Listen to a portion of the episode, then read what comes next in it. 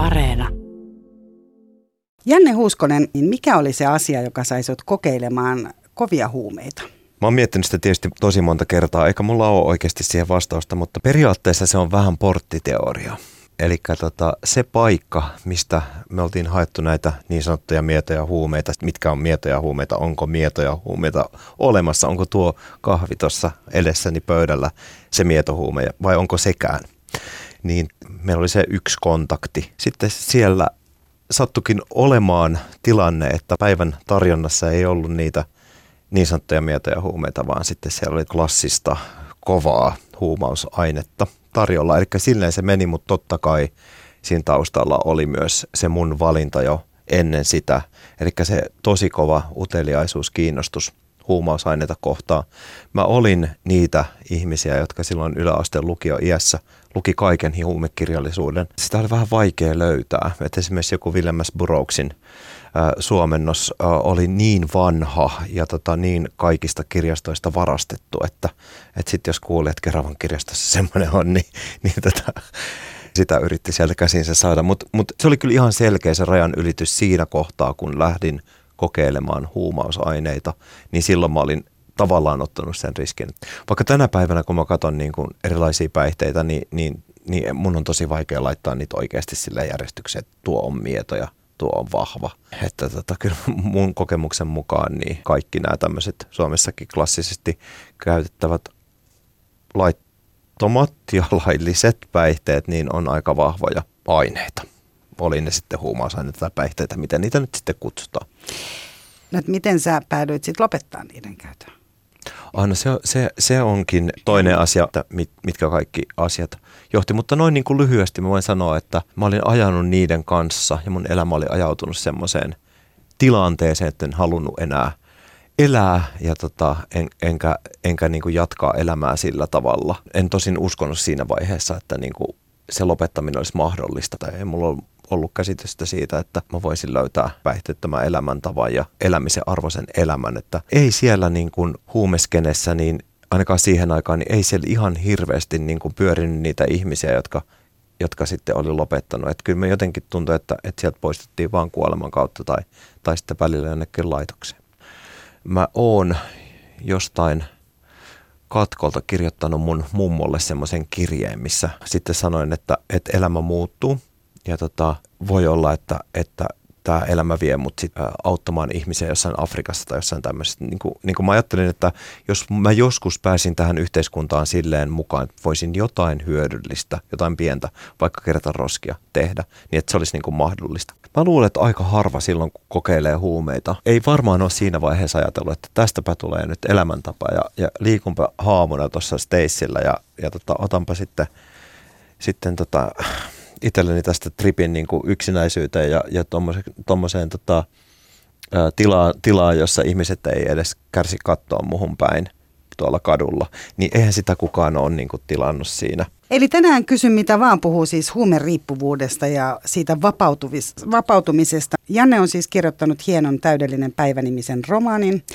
jota voin suositella paitsi vetävänä tarinana, niin myös siksi, että mun mielestä se antaa jollain tavalla erilaiset kasvot huumeiden käytölle. Mutta Janne ei ole siis täällä kertomassa ki- pelkästään kirjastaan, vaan istuu täällä siksi, että kirja on osittain oma elämänkerrallinen, kuten me tuossa jo kuultiin. Eli kuten kirjan päähenkilö Mikko Hirvonen, myös Janne on aloittanut siis kovien huumeiden käytön teininä ja jatkanut sitä yli 10 vuotta. Ja kun kirjan päähenkilö meni huumeista eroon päästöään töihin iltapäivälehden rikostoimittajaksi ja ryhtyi hiessä päin metsästämään skuupeja ja isoja juttuja, niin oikeassa elämässä Janne meni töihin STTlle, nousi siellä uutispäälliköksi ja voitti tiimeineen muun muassa Vonnierin journalistipalkinnon. Mutta huumen menneisyys oli ja pysyy ja vasta kirjan ilmestymisen myötä, siis siitäkin huolimatta, että Janne Huuskonen on tehnyt töitä myös huumerikollisuuttujen parissa ja julkaisi myös moottoripyöräjengeistä kertovan Kultainen vasikka-kirjan kollegansa Mikko Gustafssonin kanssa, niin tästä huolimatta hänen oma menneisyytensä tuli isommin esiin vastatan oma elämänkerrallisen kirjan myötä. Eli tästä me siis puhutaan seuraavan tunnin ajan. Mun nimi on Mira Selander. Oikein lämpimästi tervetuloa. Yle puheessa. Kysy mitä vaan. Joo, päästiin heti tuossa alussa aika niin kuin syvälle siihen, että mistä se niin kuin lähtee. ja kuinka pimeäksi se niin kuin nopeasti muuttuu. Riki on täällä kysynyt sun mielipiteessä nykyisin ilmeisesti aika vanhanaikaisena pidetystä porttiteoriasta, mihin sä äsken vähän viittasitkin. Eli jos me palataan vähän vielä tuonne taaksepäin, mistä me aloitettiin, niin sä aloitit miedoista ja etenit vahvempiin. Mitä ne oli ne aineet, mitä sä käytit?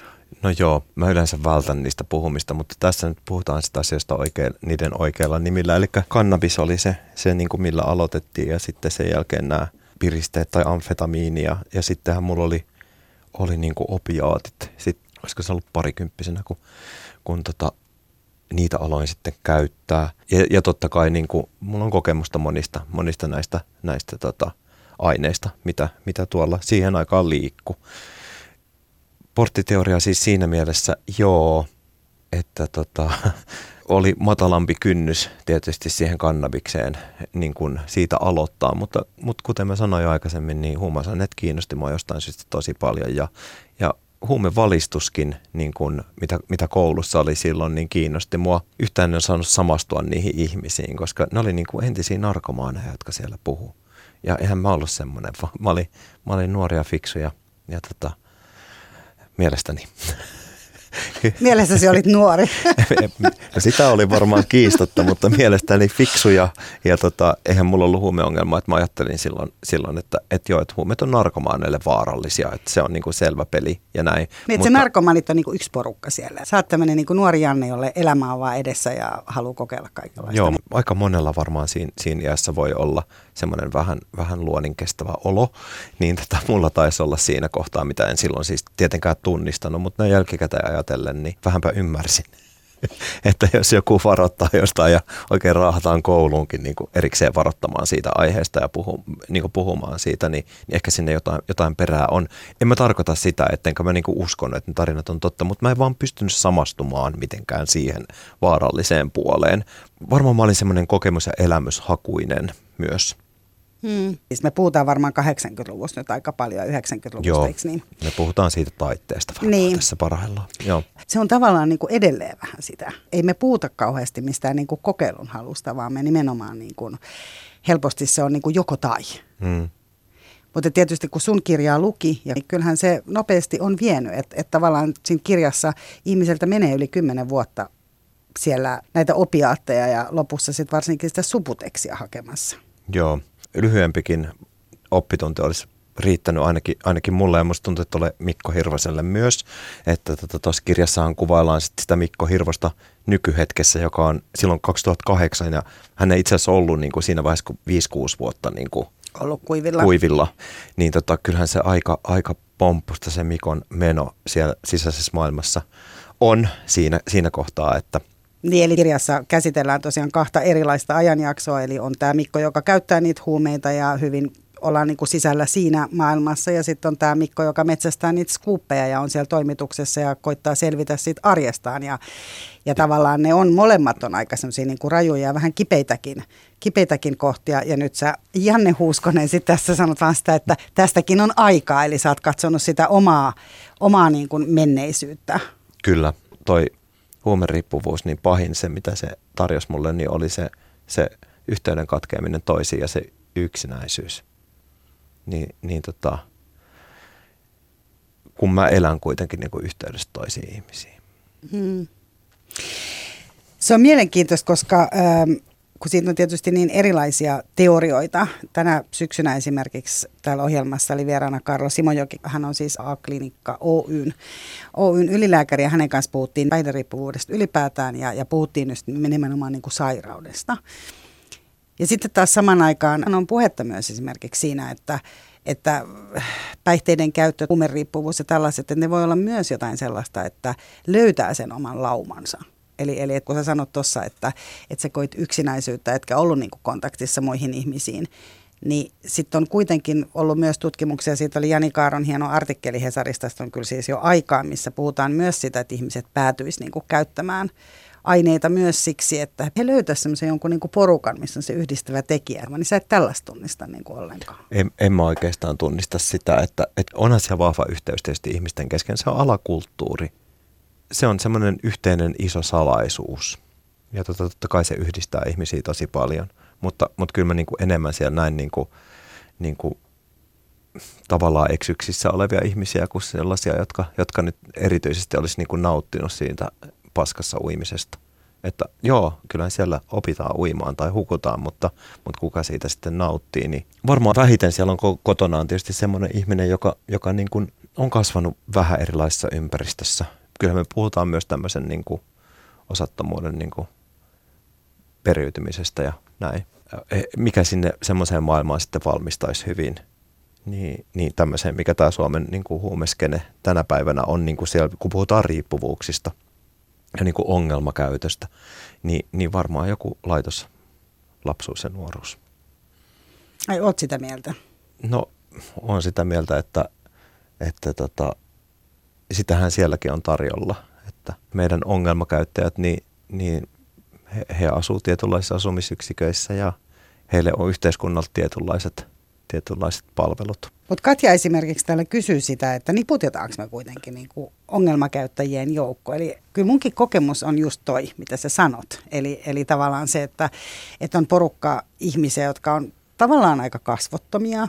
Ja Helsingin keskustassa esimerkiksi näkee hyvin paljon niin kuin ihmisiä, kenellä on riippuvuus. Ja koronahan on nostanut vielä tätä asiaa niin kuin hirveästi esiin.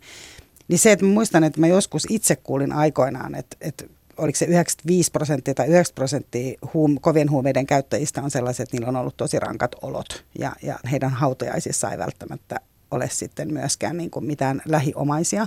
Niin totta kai se teki, että sitten rupesi aina miettimään, että nämäkin on joidenkin lapsia esimerkiksi. Ja nyt mä ajattelen, että kun mä luin tuota sun kirjaa, niin se antoi niin kuin vielä vahvemmin mun mielestä niin kuin kasvot siihen, että meillä kaikilla on niin erilainen tämä tarina. Niin mä, jos mä nyt menen siihen, mitä tämä Katja tässä esimerkiksi kysyy, niin se, että, että se on aika yksioikoinen se tarina jollain tavalla, mitä me kuullaan ongelmakäyttäjistä. Joo. Kiitos tästä, että lainasit lasejasi ja, ja näin, että miten, miltä se näyttää, kun mullehan se on tietysti itsestään selvää, että jokaisella heistä on tarina. Tarina on jokainen jonkun lapsi, jonkun, monet on, monet on jonkun, jonkun sitten sisaruksia, läheisiä ja, ja jotkut on, on sitten joidenkin ihmisten vanhempia myös. Että tota, ne on kyllä tosi yksilöllisiä ne tarinat ihan oikeasti Suomessa. Ihmiset, joita mä, mä siitä skenestä tunnen ja tietysti mä tunnen monia ihmisiä sieltä, sieltä ja tota, tota, tota, ei, ei semmoista yhdistävää tekijää nyt oikeasti voi mistään oloista löytää esimerkiksi niin kuin lapsuuden kokemuksista. Ja tuossahan puhuttiin lähinnä siitä, että mikä nyt ehkä val, valmistaisi sellaiseen elämään, elämään. Että eihän se, kun se on riippuvuuden maailma ja tota, ihmisten niin kuin ykkösajuri siellä on kuitenkin se, se riippuvuus, niin onhan, se, onhan siellä tehdään siellä rumia asioita toisille. Ja, mutta silti siellä näkee pienissä hetkissä myös niin kuin paljon jakamista ja välittämistä ja, ja tällaista. Mutta, mutta kun mennään tähän, niin kyllä, kyllä hyvin, hyvin erilaisia ihmisiä ihmisiä siellä on erilaisista taustoista ja, ja tota, mulle se auttaa tämän asian niin kuin hahmottamista, ajatella niin kuin riippuvuutta sairautena, joka sitten saattaa iskeä katsomatta mihinkään. Mutta siis sun taustasi oli joka tapauksessa, Janne Huuskonen, se, että sä tuut NS hyvästä perheestä, eli, eli sulla oli niin kuin hyvä elämä. Hmm. Yle Areenassa on sellainen sarja kuin Lover, joka kertoo kahdesta äh, huumeriippuvaisesta nuoresta, jossa on myös musta jo taas semmoinen vähän erilainen tarina, niin kuin ihan, ihan NS-menestyneitä ihmisiä. Ja, ja siinä puhutaan paljon niin kuin turvattomuuden tunteesta. Niin saat mm. sä mistään tällaisesta kiinni vai ajattelet sä, että se oli vaan sitä kokeilua? No tuossa täydellisessä päivässähän niin oma elämäkerrallista on esimerkiksi se muuttaminen silloin nuorena herkässä iässä ja tota, meidän perhe muutti. Ei niin kuin siis silleen jatkuvasti, mutta, mutta näin jälkikäteen ajatella aika monta kertaa siihen mennessä, kun mä, mä olin niin kuin yläasteella ja, ja siitä, siitä tuli varmaan semmoinen niin kuin ulkopuolisuuden tunne. Musta aina vähän tuntui siltä, että, että mä oon vähän niin kuin ulkopuolinen ja että toisilla on niin kuin tosi pitkät siteet toisiinsa ja perheilläkin, että heidän vanhemmat tuntee toisensa ja kutsuu puutarha kutsuihin ja sitten, että me ollaan niin koko perheenä vähän, vähän ulkopuolinen ja näin. Se voi olla yksi, yksi tämmöinen, mutta sitten loppupeleissä niin ne on kiinnostavia asioita. Mun, mun on ihan hyvä ymmärtää se tavallaan oma tarinani ja mulla on jo, hyvä, että mulla on joku selitys itselleni niin näihin juttuihin ja, tai, tai tavallaan elämän polkuuni, mutta mut sitten ne ei kuitenkaan ole niitä niin tärkeitä, tärkeitä että, että koska on tapahtunut sitten niin, että, että niin kuin siitä vaikeasta päihderiippuvuudesta huolimatta, niin, niin se ei olekaan sitten määrännyt sitä, miten mun elämässä on mennyt. mennyt, että mä oon niin kuin selvinnyt siitäkin ja kuka tahansa muukin voi siitä selvitä. Yle puheessa. Kysy mitä vaan. No miten kun sulla oli lähtenyt se päihderiippuvuus silleen, se oli mennyt sitten vähän pidemmälle, niin miten sitten nämä sun entiset kaverit, kun sä olit kuitenkin tämmöinen niin kuin urheileva nuori ja, ja niin kuin oli kuitenkin niin kuin sellainen arvostus, niin miten se, se niin kuin lähdet siitä yhdestä porukasta, niin kuin alat pikkuhiljaa luisua sinne toiseen tai haluat mennä siihen toiseen porukkaan, niin niin, kaikille, jo, joille toi sama kokemus tulee, niin, niin heille varmaan tulee ikävä niitä entisiä ystäviä ja sitä entistä porukkaa. Ja tota, sitten aina välillä ehkä ottaa sinne yhteyttä ja, ja tota, yrittää niin kuin löytää jotain sellaista, mitä ei enää ole olemassa, mistä on niin kuin aika mennyt ohi. Et mullahan se kävi niin, että jotkut ihmiset otti välimatkaa. Aika moni heistä muuten tänä päivänä on sitten taas mun elämässä tosi lähellä. Ja sitten mullahan itsellä taas oli se, että kyllä mä yritin suojella heitä niin kuin itseltäni tai siltä sairaudeltani niin kuin aika pitkälti, että joku on pyytänyt mut tosi paljon anteeksi sitä, että anteeksi mä silloin en ja selittänyt ja muuta ja ei ollut mitään anteeksi pyydettävää oikeasti. Mä oon niin kuin todella hyvin ymmärtänyt silloin sen, että en ei vaan niin kuin sovi, että opiskele se siellä kauppiksessa tai opiskele se sitten siellä, siellä jossain muualla, muualla, että se sun elämä on vaan niin toisella. Totta kai oli hetki, kun mä olin kateellinen ja, ja tota, katkera ja ja kaikkea ajattelin, että voi vitsi, niin menee niin hyvin ja, ja, ja, ja sitten itse täällä, täällä sitten jouduin toisenlaiselle tielle, tielle omien valintojeni seurauksena osalta, osittain tai aika niin, pitkälti. Niin, oliko ne, oliko ne niin omia valintoja? No, no siis enhän mä tiennyt sitä silloin, kun mä lähdin niitä huumeita kokeilemaan, että, että niistä tulisi mulle riippuvuus. Että niitä voisi niinku kokeilla. Eihän huumeista tule kaikille ongelmaa, eihän alkoholista tule kaikille ongelmaa. Eihän rahapeleistä tuu kaikille ongelmaa. Että kyllähän se, niin kuin se riippuvuus siellä niin kuin on se ratkaiseva juttu. Yes, että jos sä et tiedä syntyy, niin- etukäteen, niin... että onko sulla sitä vai ei. Sehän siinä on se varmaan se pelottavaa. Joo, mutta mä tiedän paljon fiksuja ihmisiä, jotka ei ota siitä selvääkään. tai he tota, ot, ottaa vaarin jo jostain aika heikosta signaalista, että, että tota, näyttää siltä, että tuosta voisi tulla minulle ongelma, en mene tuohon suuntaan.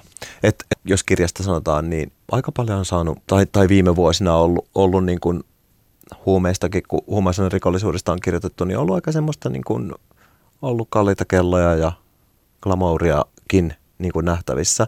Niin tota, sitten tuohon täydelliseen päivään, niin, niin tota, mä halusin kirjoittaa sitten sitä niin kuin arkea siellä katutasolla, missä ei glamouri ole. Niin, tosiaan se on myös niin kuin yksi puoli tätä on se, että jos on ollut tämä puoli, että on nämä niin kuin käyttäjät, jotka, jotka, joilla jotenkin niin kuin se ihmisarvo on niin vähäinen. Ja kanssa ihmisetkin suhtautuu helposti vähän silleen, että jos joku siellä nyt niin kuin nukkuu kello 16 jossain Helsingin City-käytävässä, niin sitten hän siinä, siinä nukkuu tai niin. sitten siirretään, mutta että tavallaan, että ohitetaan vaan. Mutta sitten on tietysti tosiaan tämä toinen tämmöinen niin kuin glamour-puoli, että, että ollaan niin kuin älykkäitä ja hoidetaan, hoidetaan näitä niin bisneksiä ja on hyvännäköiset muikkelit ja, ja kaikenlaista tässä kuviossa. Sitten on tosiaan niin tämä, tämä puoli kokonaan, eli tavallaan semmoinen niin ihannoiva puoli. Joo, ja tuossa täydellisessä päivässä niin mä, mä oon halunnut kirjoittaa nimenomaan siitä katsotason arjesta. Ja sitten myös sinne sen, että, että sielläkin on kuitenkin ihmisten välistä niin kuin huolenpitoa ja välittämistä, vaikka siellä onkin ne riippuvuuden julmat lait, jotka määrää ja ohjaa ihmisten käytöstä, niin, niin kuitenkin siellä on ihmisten kohtaamisia ja, ja dialogia ja mun mielestä se onnistuu aika hyvin tässä.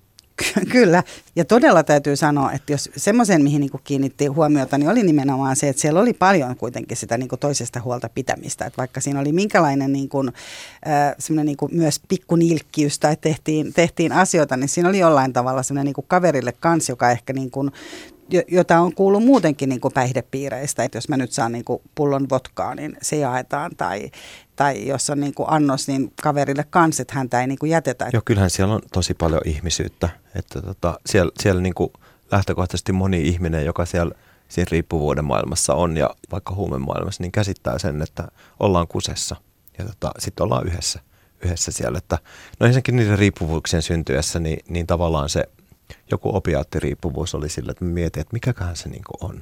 Mitäköhän se niin käytännössä on. Sitten yksi aamu, kun mä heräsin, että ai niin, tää se on. Vitsi liian myöhäistä. Nyt mä oon koukussa. Ja, ja saman tien, kun mä tiesin sen, että mä en pysty enää toimimaan jos, jos mulla ei ole sitä ainetta.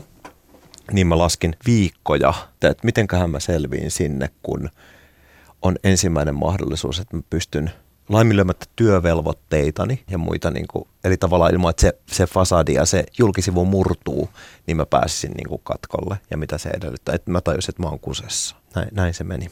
Mutta sä olit silloin töissä. Joo, silloin mä olin, mä olin töissä. Kyllähän mä silloin yritin silloin käyttäessä jos, niin kuin jossain vaiheessa niin kuin hoitaa asioita, mutta niistä tuli aika paljon vahinkoa sitten kuitenkin silleen, että kun en pystynyt, vaikka yritys oli vilpitä ja hyvä, hyvä niin tota, se, se riippuvuussairaus aiheuttaa aika paljon niin kuin vaikeusastetta niihin, niihin asioihin, että, että on, on, on vaikea niin kuin hoitaa sitoutuneesti vastuullisesti mitään. Tai mulle oli ainakin. Ja on se aika monelle muullekin. Kun sitä ainetta niin kuin tavallaan pitää saada aina ja, ja tota, se käy kyllä ihan työstä sekin, sekin että, että sitä saa niin kuin hankittua. Joo, ja siinä vaaditaankin erilaisia ominaisuuksia. Puhutaan siitä kohta, mutta mä otan tähän vielä Roihikan rouvan kysymyksen. Mua kiinnostaa Janne Huuskosen suhtautuminen keskiluokkaisten ihmisten huumeiden käyttö retoriikkaan. Eli vaikkapa musiikkidikkarit puhuu musiikista huumekielellä, eli miten he saisi seuraavan annoksen, ja on rännittämistä ja aineenvaihtoa, eli otetaan haltuun uusi musatyyli tai artisti.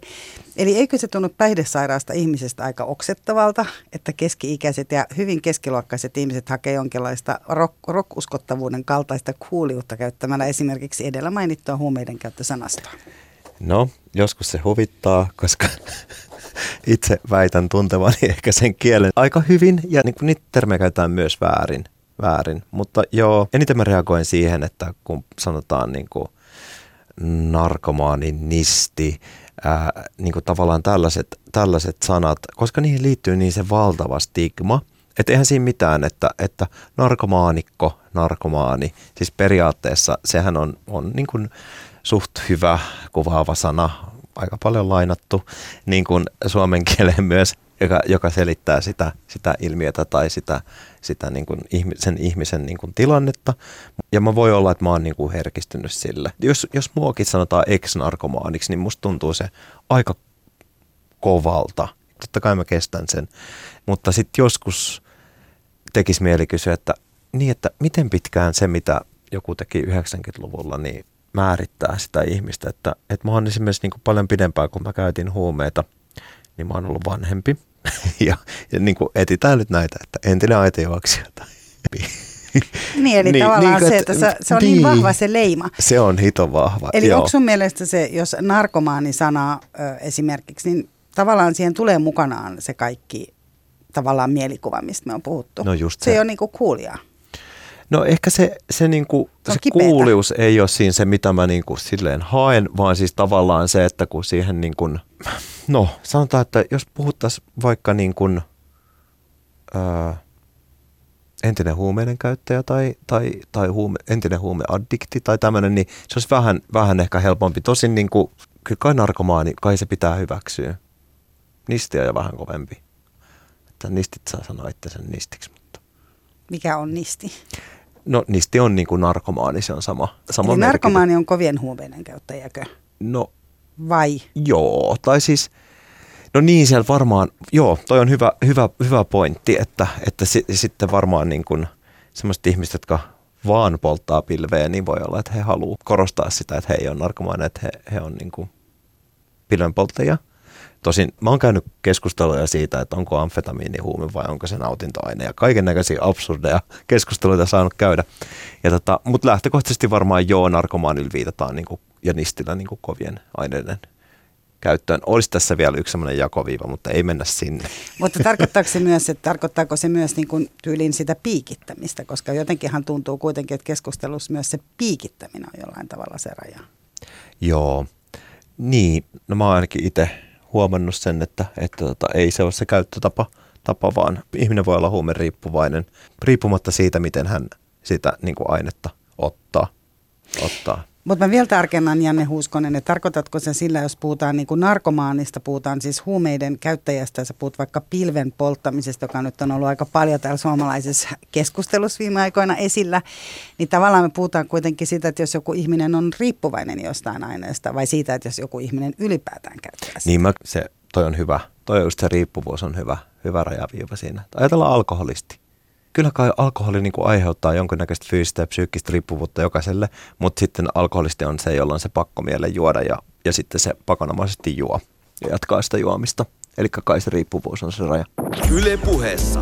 Kysy mitä vaan.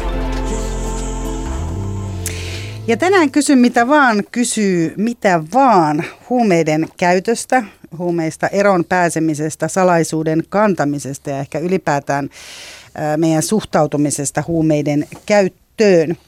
Vieraana on Janne Huuskonen, joka on kirjoittanut hienon kirjan Täydellinen päivä, joka on osittain oma elämän kerrallinen. Ja, ja tosiaan Janne itse on käyttänyt kovia huumeita yli kymmenen vuotta ja vapautunut niistä ja tota, päässyt kuiville.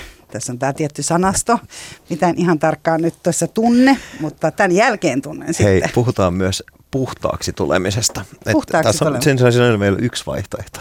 Niin, eli Janne on tullut siis puhtaaksi. Joo, mä oon elänyt puhtaana jo pitkään. Sä oot elänyt puhtaana jo pitkään. Joo. Mä voisin ottaa tähän väliin itse asiassa sekä Katin että täällä oli myös itse asiassa Marian kysymys siitä, että miksi sä halusit niin pitkään salata sun menneisyytesi huumeriippuvaisena, vaikka ulkopuolinen voisi ajatella kuiville pääsemisen olevan niin kuin jonkunlainen menestystarina. Niin. No se on, se, se on hyvä kysymys ja, ja tietysti mä olin varautunut siihen niin ton, ton kirjan kanssa ja miettinyt sen, että, että okei, että, että nyt sitten niin, niin kyllä mä sitten kerron, kerron rehellisesti tästä asiasta ja se oli hirmu pelottava ajatus siitä huolimatta ja, ja, ja tota, iso, iso loikka. Mutta mä pelkäsin tosi paljon sitä, että miten ihmiset muuhun suhtautuu. Sitten vielä sen tavallaan sen ajan kuluessa, sen salaisuuden paljastumisen pitkittyessä, niin tota, mulla tuli sitten vielä ehkä enemmän vielä semmoinen olo, että et, et, et, suuttukaan he mulle kovinkin pahasti, että mä oon niinku pettänyt, kun mä oon tavallaan jättänyt kertomatta. Ja, no siis oikeasti kyllähän mun, mun ystävät ja, ja lähipiiri on niinku tiennyt, että se on tavallaan niinku, se on koskenut aika pitkälti tätä niinku työelämää ja sitten tämmöisiä yhteyksiä, mihin se nyt sitten ei muutenkaan kuulu, että, että tota, tietysti mullakin on – on tota perhe ja, ja tota osallistunut sitten sitä kautta monenlaisiin, monenlaisiin asioihin, niin en tietenkään ole siellä tuonut tuommoisia epäolennaisia asioita esiin ja näin. Että tota, Mutta mut joo, pidin sitä pitkään, niin pitkään, koska tosi paljon, paljon olin huolissani siitä, että miten, miten maailma mut ottaa. Ja sitten kun mä olin paljastanut sen, niin sitten mulle tuli vähän semmoinen olo, että kuin tyhmä mä olin, että, että, että, että kyllä se taisi silti olla kasvanut se kärpänen sitten aika isoksi, niin, siis kala- niin, salaisuus niin, siellä sisällä. Niin. Jos, ajat, jos ajatellaan sitä, että kun sä tulit sieltä kymmenen vuoden jälkeen, niin oliko se niin kuin, kun tähän sanotaan, että ihminen kun se alkaa käyttää päihteitä, niin se jää niin kuin siihen ikään, missä hän on. Niin, Joo, niin sanotaan. Joo. No olit sä, olit sä niin kuin 15-vuotias, kun sä tulit sieltä Subutex-helvetistä ulos? Niin, tai 16. Joo, tota, saattaa olla, saattaa olla olla, että kun mä nyt katson tota Mikko Hirvosen ää, nykypäivää, niin kyllä se vähän semmoinen... Eli kirjan päähenkilö. Niin, vuodessa 2008, jossa on tietysti niin kuin, niin kuin lainannut omia tunteita, ajatuksia ja tämmöisiä niin kuin, to, pään sisäistä todellisuutta aika paljon, paljon niin kuin sitä, sitä, sen dynamiikkaa ja, ja luonnetta, minkä, minkä tyyppistä se oli muistini mukaan. Niin tota, kyllähän se saattaa murrosikään muistuttaa jollain lailla. Eli joo, se voi olla. Kyllä mulla semmoinen niin kuin jälkikäteen mä ajatellut joskus, joskus niin kuin kaihoisasti, että opiskeluelämä oikeassa iässä jäi väliin ja kaikkea tällaista. Mutta, mutta joo, kyllä, kyllä mä luulen kanssa, että se niin kuin myös se persoonan kehitys jollain lailla oli, oli niin, kuin, niin, jollain lailla. Niin ja jotenkin tuntuu, että ainakin tuon kirjan perusteella, että jos mennään siihen aikaan, että mitä tapahtui sen niin kuin huumeiden käytön jälkeen, kun sä olit sit jo toimittajana ja vanhempia ja niin edespäin, niin niin tavallaan tuntuu, että se itse kriittisyys ja semmoinen niin itseinho oli hirveän voimakkaasti läsnä. Ja sen jotenkin voisi yhdistää myös ehkä semmoiseen niin kuin just teini-ikään tai nuorempaan. Että siinä oli paljon sellaista, että mä ajattelen, että jos, jos kirjan niin kuin päähenkilö oli siinä niin kuin huumeiden käyttövaiheessa tosi keskittynyt siihen, että, että se annos niin kuin, niin kuin oli siellä se, joka määräsi. Ja ehkä seksi, seksin halu kyllä myös. Mutta sitten mä ajattelen, että sitä niin kuin myöhempää vaihetta, niin mä ajattelen, että, että siinä oli niin paljon sellaista sitä niin kuin kriittisyyttä niin kuin ihan niin kuin omia fyysisiä asioita kohtaan tai ei oikein niin kuin kelpaa kellekään, eikä saa Joo. arjesta kiinni. Joo, se voi hyvinkin olla. Mullahan oli niin kuin, kun mä täytin 40, niin mulla oli kriisiä. Sitten tota, mä sanoin mun, mun työkaverille silloin, silloin, joka oli mun muutaman vuoden vanhempi tai on, on ja mä sanoin, että et hirveetä, että et mä täytän 40 ja tota, sitten se oli silleen, että nyt se helpottaa, että nyt se alkaa helpottaa. Eli mä itse ajattelin, ajattelen niin kuin monessa asiassa, että joo, sitten niin kuin 40 alkoi alko niin kuin helpottaa. Mutta joo, se voi olla, että toi niin kuin, vaikka niin kuin omaan kehoon kohdistuva niin kuin se inho ja se, että mulla on vääränlaiset reidet ja vääränlaiset niin kuin Ja korvat vatsaa ja ja- vatsa ja kaiken näköistä muuta, siis se, että mikään ei niin kuin kelpaa, niin, niin ehkä se tuossa Mikko Hirvasella ja varmaan mullakin niin kuin se, se jäi kesken silloin teininä ja tota, sitten sitä piti aikuisena vähän jatkaa. Onko se nyt päässyt siitä pois? Joo, mulla on ihan hyvä omissa nahoissani olla. Kuinka paljon tota, siihen liittyy tavallaan myös se, että kun sä olet elänyt tuollaisen vaiheen, kuinka paljon sä ajattelet, että sun on pitänyt niinku todistaa ekstraa siihen, että sä kelpaat tai sä oot hyvä? Se on, se on, mä oon miettinyt tosi paljon sitä kysymystä, se on tosi kiinnostava kysymys ja mähän en edes voi tietää. Että tota, se ehkä, ehkä seuraavat vuodet selvittää, että katsotaan miten mä nostan jalat pöydälle on silleen, että ei ole millään mitään väliä, että enää ei tarvitse sempata todistaa mitään. Mutta siis vakavasti sanottuna, niin joo. Ja kyllä mua hirvitti tuossa kirjassa siis niinku se, että toihan on oikeasti kaunokirja. Se on oikeasti romaani, jonka mä oon tehnyt kaunokirjallisuuden ehdoilla. Ja mä, mä sitten ajattelin, että okei, että ihmiset sitten ajattelee, että mä oon niin kuin Mikko Hirvonen, Hirvonen ja ne ajattelee, että kaikki niin tuossa olevat asiat on totta ja muuta, mutta nehän ei ole. Se on kaunokirja. Että et sitten tavallaan mä sain kuitenkin pidettyä sen pienen niin kuin raon siihen, että mulla ei ole niin, niin alaston olo. Mutta se, sen ison salaisuuden, että mulla on tämmöinen menneisyys, niin tota, sen, sen paljastuminen, niin, niin se oli kyllä, mä luulen, että se oli jossain vaiheessa tosi kova driveri se, se että, tota, että pitää ansaita, ansaita paikkansa, että vaikka se salaisuus paljastuisi, niin, niin mua ei hääritä niin kuin pois täältä ihmisten joukosta niin kuin jotenkin stigmatisoituneena tai, tai muuta. muuta. Et kyllä mä sitä pelkäsin ihan hirveästi sitä, että mä saan semmoisen leiman sitten, että ihmiset ei halua olla mun kanssa tekemisissä ja mä en kelpaa ja mä oon jotenkin erilainen ja vääränlainen sitten. Liittyykö se myös siihen katseeseen, mitä sä sait silloin, kun sä käytit huumeita? Joo, kyllä se varmaan, varmaan se, että vaikka tietysti ihmiset katsoo varmaan enimmäkseen sivuun ja säälien ja muuta, ja enkä mäkään kehdannut heitä katsoa, että en mä tiennyt, mutta kyllä se semmoista niinku, niinku, tavallaan kun jälkikäteen ajattelee niin jatkuvaa semmoista vähän niin kuin kauhuelokuvaa on siinä mielessä, että niin kuin näkee itsensä jotenkin raahustamassa, raahustamassa.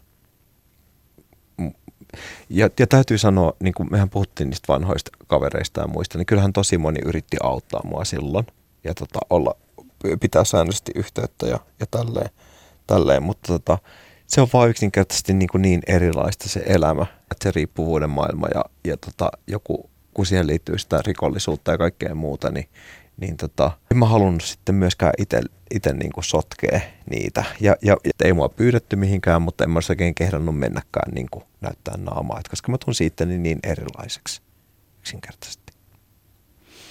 Miltä se tuntuu, Janne Huuskonen, se katse, kun sä oot kuitenkin ollut pärjännyt vaikka urheilussa ja tavallaan sulla on ollut sellainen niin kuin hyvän perheen pojan status ja niin edespäin. Miltä se tuntuu, kun ihminen katsoo, tai sua katsotaan ohi tai, tai sua katsotaan jotenkin, sää, säälihän on, se tuntuu niin kuin pahalta. Se tuntuu pahalta ja epäluuloisuuskin tuntuu pahalta. pahalta ja tota, täytyy sanoa, että jos terveydenhuollon ammattilainen on joskus kohdellut mua niin kuin huonosti sen takia, että, että hän tietää niin kuin tästä mun sairaudesta, niin se on tuntunut kaikista pahimmalta.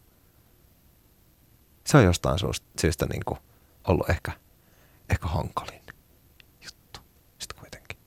Kun se, että joku katsoo kadulla. Joo, että siihen jotenkin tottu. Ja totta kai siis mähän tein paljon aina sen eteen töitä, töitä että, tota, että mä voisin niin kuin mennä tavallisesta ihmisestä silloin. Niin se oli puhtaat vaatteet ja No aina uusia muodikkaita vaatteita. ja- Niin, just näin. Kaikki tällaiset, tällaista sitten ehkä vähän ylikin. Ja joskushan se onnistuu, joskus ei. Kuinka paljon sä uskot, että sillä on ollut merkitystä myös sen sun niin kuin paranemisen kannalta tai puhtaaksi tulemisen kannalta se, että sulla oli koko ajan se perhe, joka kuitenkin pysyi siinä niin kuin rinnalla? Sulla oli kuitenkin paikka minne mennä ja jopa se, että sä pystyit ehkä pyytää joskus rahaa tai... Joo, Joo siis kyllähän, kyllähän se tota, oli aika tärkeä juttu. Vaikka voi olla, että sitä mun konkurssia olisi niin kuin nopeuttanut se, että, että mulla ei olisi ollut mitään semmoista niin kuin turvaverkkoa tai sellaista tukea taloudellistakin, mitä, niin kuin, mitä pyytää sitten aina tarvittaessa. Ja, ja usein, useimmiten sain myös sitä, niin tota, mutta kyllä, kyllä se niin kuin, semmoinen jonkunlainen usko, he näki kuitenkin, että mun kannattaa vielä yrittää ja kaikkea muuta, vaikka itse oli niin kuin menettänyt se uskon, niin kyllä se oli tosi tärkeää. Ja varmaan niin. varsinkin, että se on se perhemuutoskirjassahan oli myös se kriminaalihuollon tyyppi. Työntekijä. Joo, joo, niin oli, niin oli siinä kirjassa. Ja tota, joo, no, n- mulla on vähän samantyyppinen kokemus kuin sillä Mikko Hirvasella siitä. Joo, niin kuinka sattuikaan. Kuinka, kuinka, joo. kuinka voi ollakaan. Niin. Joo, ter- terveiset vaan Hannalle. Mutta tärkeää on siis se, että on myös joku se ihminen, joka siellä niin kuin näkee sut ihmisenä. Just näin onko se niin, että kun sä ylipäätään näet käyttäjiä, niin, niin katsotko sä silmiin ja, ja otat sä kontaktin, että onko se kuitenkin se sun oma taustas tehnyt sen, että sä suhtaudut Joo, mä, niin mä katson aina, kuka siinä on. Niin, että siellä on niin ihminen takana. Joo, kuka hän on. Tota, e- Eetu kysyy täällä myös, että tunnistat sä, että jos sä oot jossain vaikka ravintolassa tai baarissa tai yökerrossa, niin tunnistat sä käyttäjät? No väittäisin, että tunnistan. Mistä sä tunnistat? No silmistä. Sä näet sen silmistä? Mä näen silmistä ja mä näen olemuksesta ja näin. Totta kai siis, eihän mä ole mikään alkometri enkä, enkä tota, muu mittatikku. Mutta tota, nä, kyllä mä itse niinku, niinku katon, että et, et semmoinen tietynlainen juttu saattaa kiinnittää musta huomioon ihmisen olemuksessa. Vaikka telkkarissakin, niin kyllä sen näkee. Onko telkkarissakin sellaisia vai? Niin kuin... Siis onhan telkkarissa välillä ihmisiä, jotka on... Huumeissa? Niin. Onko näin? No on niitä joskus kyllä tullut nähtyä. Nyt pitää katsoa ihan paljon tarkemmin. Kato tarkasti telkkari. Silmällä. Yle puheessa. Kysy mitä vaan.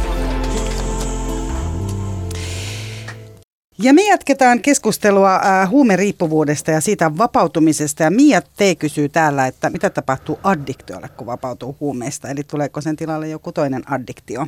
Uh, addiktiolle ei tapahdu mitään, addiktio jää, Okay. Mulla se ei ainakaan poistanut yhtään mihinkään. Eli mä itse ajattelen sen, että, että mä oon addikti. Että tota, jos joku aine, joku vaikka kemiallinen aine tai vaikka joku toiminto niin kuin herättää mussa niin kuin voimakasta euforiaa, hyvää olon tunnetta ja muuta, niin mä oon jo valmiiksi koukussa siihen. Mutta sitten on tietysti erilaisia addikteja. Jos mä nyt olisin vaikka siihen golfiin ihan kauheasti koukussa, se ei ole kovin haitallista. Paitsi jos alkaa rahat mennä siihen, kun pitää ostella golf-osakkeita No siis, ja siis joo, tämän addiktion kanssa addiktina, niin kyllä mä yleensä katson, että miten jotkut jutut, mistä mä oon tosi innoissa, niin miten ne vaikuttaa mun elämänhallintaan ja näin. näin. Että tota, sitten tosiaan, jos jää lapset hakematta. Koiva golfmaksi.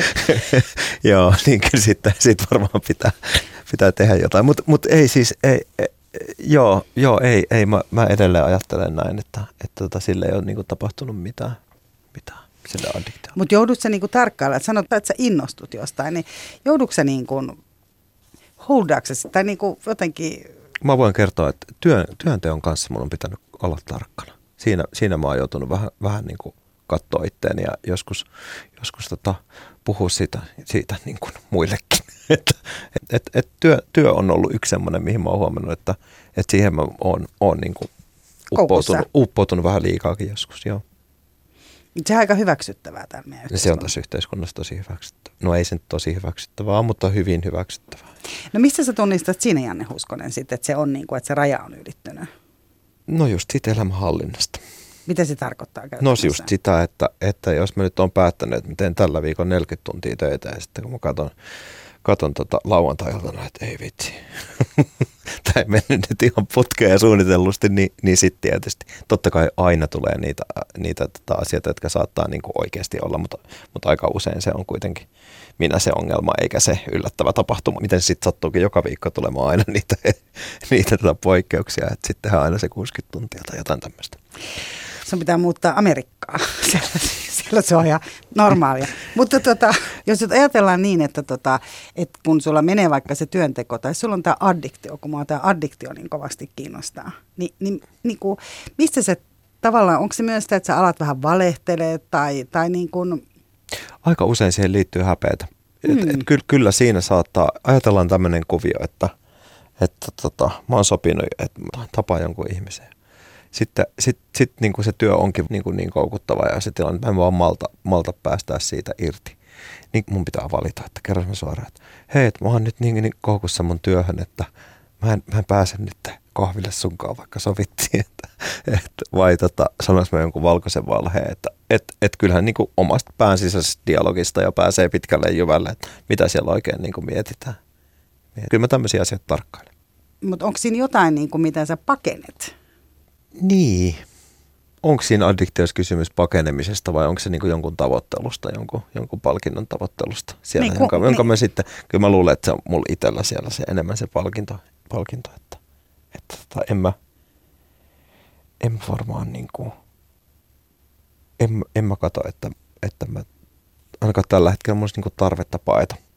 Sä et pakene mitään Ei. semmoista niin normiarkea, NS-normiarkea. Mitä se on? Niin, sitä mä tarkoitan, että tota, ei, ei, Koska ei. kyllä mä ajattelin ihan niin kuin vanhempana, mä ajattelin, että työt on hirveän hyvä tapa, varsinkin niin kuin nyt kun on ollut etätyö. Et siinä mä koen, että se voi olla vähän semmoista niin kuin pakenemista. Tai niin. jotenkin semmoista itselle niin kuin oman tilan saamista tai jotain sellaista. Joo, Oman se, itsen toteuttamista. Voi, voi, se, voi se olla semmoista itsekeskeistä. Aika mm. useinhan siinä se, se, niin kuin, se itsekeskeisyys on myös se niin kuin tunnusmerkki siinä. Mm. Joo. Ne ja P kysyy, että mitä hyvää huumeiden käyttö toi mukanaan, mikä piti korvata lopettamisen jälkeen ja millä sen korvasit? Onko se sitten nimenomaan vaikka toi työnteko tai ne saavutukset? Sä oot jo saanut palkintoja ja hmm. huomiota ja parempia työpaikkoja ja isoja niin kuin, juttuja. Ja... Niin. En, en mä tiedä siis, siis kun ne on tosi hienoja asioita, mitä sä luettelet, eikä niitä pidä mitenkään vähätellä, mutta, mutta niin kuin oikeasti vähän mä niin kuin nautin siitä toisten ihmisten kanssa niin kuin kiinnostavia asioiden tekemisestä innostuneiden ihmisten kanssa. Se on kyllä tosi siisti. Ja, ja vaikka se olisi muutakin kuin journalismi, mutta yhdessä niin kuin tekeminen ja itteensä fiksumpia ja lahjakkaampia ihmisten kanssa, jotka on vähintään yhtä motivoituneita. Niin, niin se tota, yhdessä tekeminen joo, jakaminen niin se, on se, on, se on tosi, tosi siisti juttu. Tota, sen kirjankin perusteella tosiaan siihen kaman ja sen niinku rahan ja, ja niinku, sen kaiken hommaamiseen, siis tosiaan se oli niin kuin yhdenlaista niin kuin mindfulnessia, että oltiin tosiaan aika keskittyneitä niin kuin hyvin monotonisesti niin kuin yhteen asiaan, vaikka mm. siihen niin kuin liittyy niin kuin kaikenlaista, mutta että se vaati kyllä ihan hirveästi selvästi sitä energiaa ja kekseliäisyyttä ja se vaati myös mielikuvitusta ja, ja kyllä kyky niin kuin käsitellä ihmisiä eri tilanteissa. Susanna kysyy täällä, että onko jotain, missä sä tänä päivänä hyödynnät tuota aikaisempaa elämänvaihetta ja siitä saatu oppia? Hmm. Siinähän tuli varmaan niin kuin tosi taitavaksi lukemaan niin kuin erilaisia sosiaalisia tilanteita ja se on yksi, yksi tommonen, että, että, että on ehkä, ehkä hyvä niin kuin kohtaamaan ihmisiä, ihmisiä ja yllättäviä tilanteita ja, ja niin kuin handlaamaan niitä jollain lailla. Ni, niin si, siihen se jollain lailla ehkä, ehkä niin kuin opetti. Sitten niin muu, muut opithan on, on niin kuin näitä, että jos mulla on tänään puhtaat sukat jalassa, niin mä muistan, että se on itsestäänselvyys, että se on tosi siisti, siistiä, mutta kaikki tommonen säännöllisyys ja muu. Mutta mut ehkä toi, vaikka se kuulostaa aika hurjalta ja nyt niin tuntuu vähän vaikealta niin kuin selittääkin sitä, että et mut, mut, mut piti kuitenkin olla hyvin taitava sosiaalisesti niissä tilanteissa, tilanteissa siellä maailmassa, kun siellä oli niin kuin tavallaan aina elämästä ja kuolemasta kysymys niissä tilanteissa. Pelkäsit sitä kuolemaa? Se kuolemahan oli siellä läsnä tosiaan aika paljon. Joka, se oli aina se riski koko ajan. Joo, en, en, en, en kauhean aktiivisesti. Että tota, on elämässä ollut sellaisia jaksoja, että se on varmaan toivonutkin sitä. Mm. Niin tuntunut helpommalta. Olisi tuntunut helpommalta, mutta on tietysti aina pelännyt sitä, sitä niin kuin myös, myös niin kuin silleen syvemmällä tasolla. Että niin kuin varmaan kaikki ihmiset pelkää kuolemaa. Niistähän sanotaan, että meidän pitäisi niin kuin tavallaan jotenkin katsoa sitä syvää mustaa niin kuin uskaltaa niin kuin katsoa sitä, niin meitä pelottaisi ylipäätään asiat niin kuin vähemmän. Niin. Niin. niin onko se niin, että se syvä musta on sitten niin hurjaa, että kuolemakin tuntuu tosi hyvältä vaihtoehdolta. Niin ja toisaalta. niin, niin semmoinen kokemus mulla on kyllä, joo. Että jos ajatellaan, että jos se syvän mustan tuijottaminen on sitä, Niin siellä sä oot ollut. niin siellä mä oon ollut, joo. Yle puheessa. Kysy mitä vaan. Eli tota, kun sä, Janne Huuskonen, vapauduit äh, huumeista, niin tota, sä tosiaan menit töihin STTlle, Joo. rikos, rikostoimittajaksi. No en suoraan rikostoimittajaksi, vaan mä vähän niin kuin jouduin sinne, mutta, mutta joo, mä olin aluksi niin kuin kotimaan reporteri. Joo, Ja sieltä jatkoit sitten kuitenkin rikostoimittajaksi, Joo. uutispäälliköksi ja niin edespäin ja niin edespäin. Ja sait, sait kaikkea hyvää aikaan.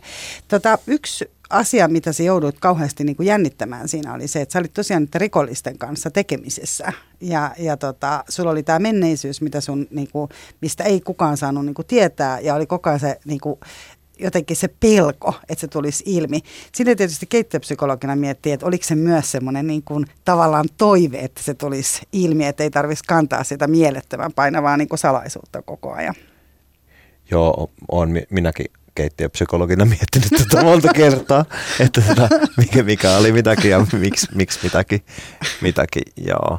Mutta tota, jotain vetoa mä sinne, sinne, sinne koin. Siis yksinkertaisimmillaan se on niin kuin näin, näin, ja tämän voi hyvin haastaa, että, että vaikka ratsastuksesta kirjoittaa parempia juttuja, todennäköisesti sellaiset toimittajat, jotka on ratsastanut kuin ne, jotka ei ole koskaan nähneet hevosta.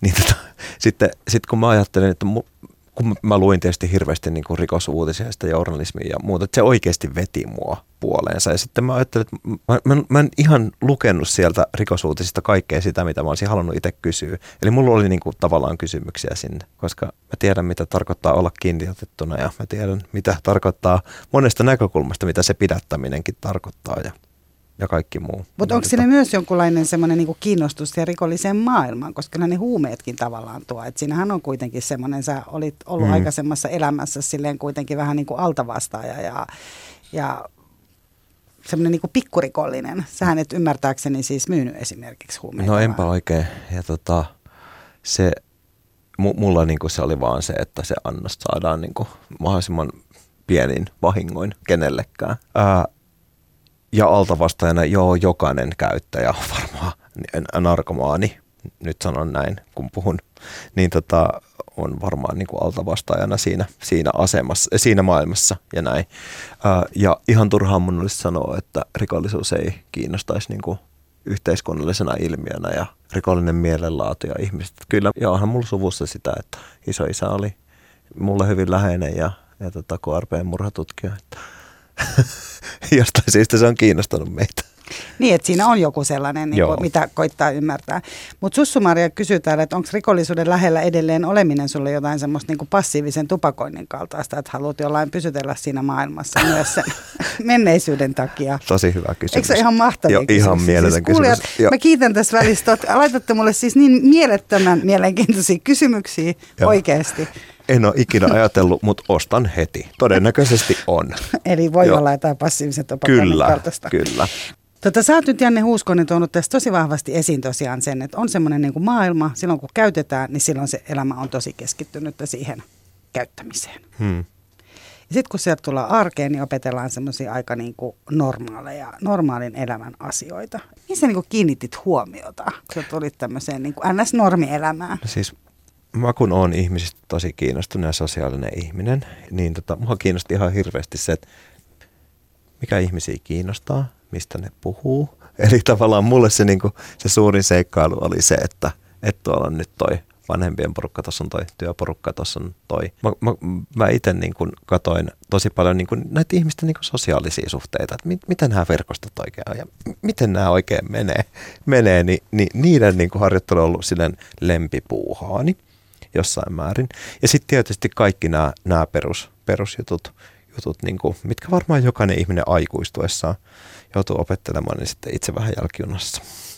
Mm. Mutta miten vielä mä ajattelen, kun sä tuut niihin porukoihin ja, ja niin kun katsot sitä dynamiikkaa, niin onko se semmoinen olo jotenkin kuitenkin, että, että sä niin ymmärrät jotenkin enemmän, koska sä oot niin katsonut erilaisia puolia?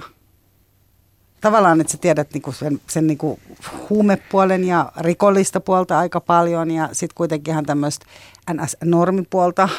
Niin, no se on ehkä siis niin kuin, mulle jokaisella ihmisellä on niin kuin, tarina ja, ja niin kuin, mulle, mulle ehkä niin kuin mä huomaan sen, että, että niin kuin joskus, joskus mä etin sitä ihmisyyttä ja tarinaa niin kuin sieltäkin, kun moni muu on jo lopettanut ja siellä on jo leima kyljessä sillä tyypillä, niin se, siinä ehkä se, missä mä joskus koen olevani vähän erilainen niiden omien kokemusteni ansiosta. Tota, nyt ei enää paljon ole aikaa, mutta täällä Tero kysyy, että pystytkö ajattelemaan, että ainakin sulla on toi koettua, koettuna, niin ei tarvitse sit mitään tollaista vanhana haikailla.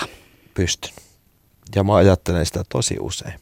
Ja, ja sanotaan näin, että mä vaikka näen jonkun mun, mun ikäisen tyypin, jolla, joka sitten sanoo mulle, että, että hän ajattelee, että hänellä saattaa olla alkoholin kanssa ongelma ja sitten tavallaan mä muistan sen, että kun mä oon itse joskus ekan kerran sanonut, että hei, mulla saattaa olla huumeongelma jollekin muulle ihmiselle, niin miten, miten mitkä matka siitä on ollut vaikka tähän hetkeen ja siihen, kun se ongelma alkoi niin kuin helpottaa, niin tavallaan kyllä, kyllä niissä hetkissä tulee tosi vahvana se, että ai vitsi, että mitä mä silloin niin kuin koin, että menetin, niin, niin, niin että joillakin se on vielä niin kuin edessä. Edessä. Mä en ainakaan menetä niin kuin niille päihteille enää niin kuin aikaa elämästä, enkä sille riippuvuudelle, jos mä en itse halua jos mä itse haluan valita elää tällaista elämää, niin kuin mitä, mitä uskon kyllä, että haluan, haluan koska tota, niin, niin, niin koen, että, että, että hyvä, että se tapahtui silloin eikä, eikä sitten myöhemmin. Mm. Täällä on itse asiassa useampikin kysyjä kysynyt siitä, että mitkä ne on ne vaikeimmat hetket olla ilman niitä. Aineita vai? Mm. Ei, ei oikeastaan ole. Mullahan se niin kuin tärkein asia, mitä mä oon löytänyt tässä puhtaana, on nimenomaan se niin kuin rakastava, hyväksyvä suhtautuminen niin kuin muuhun itteen, hyvä sisäinen dialogi, hyvät välit itteeni, niin en mä vaan niin kuin tavallaan vaihtaisi tätä mihinkään. Se oli vaan hetki aikaa silloin katkolla, kun se tavallaan niin kuin oli niin kuin hankala, hankala tota, niin kuin se lopettaminen ja sitten, sitten tota, tietysti se alku oli vaikeaa sen takia, että kaikki oli niin uutta ja erilaista ja pelotti niin kamalasti.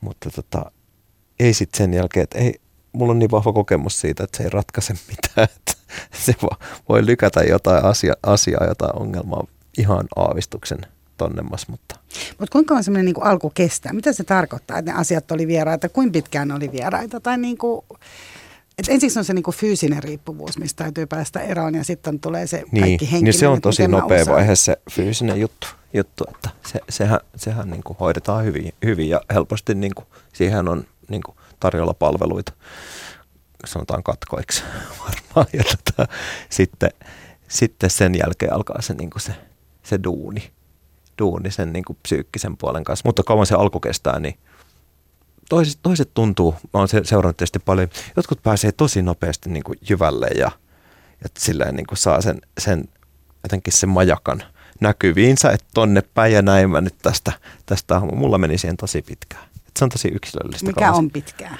Ai mulla? Mm. No, jos siihen meni vaikka puolitoista vuotta, että sitten semmoiseen niin ihmettelyyn, että joskus puolentoista vuoden kohdalla varmaan niin kuin elämä vaan imas mut mukaansa niin kovaa, kovaa niin kuin hyvällä tavalla, että mä niin kuin inspiroiduin uudestaan. Vaikka mä en vieläkään nähnyt sitä majakkaa, että mihin suuntaan mun pitäisi mennä. Niin Mutta jotain heräsi jotain.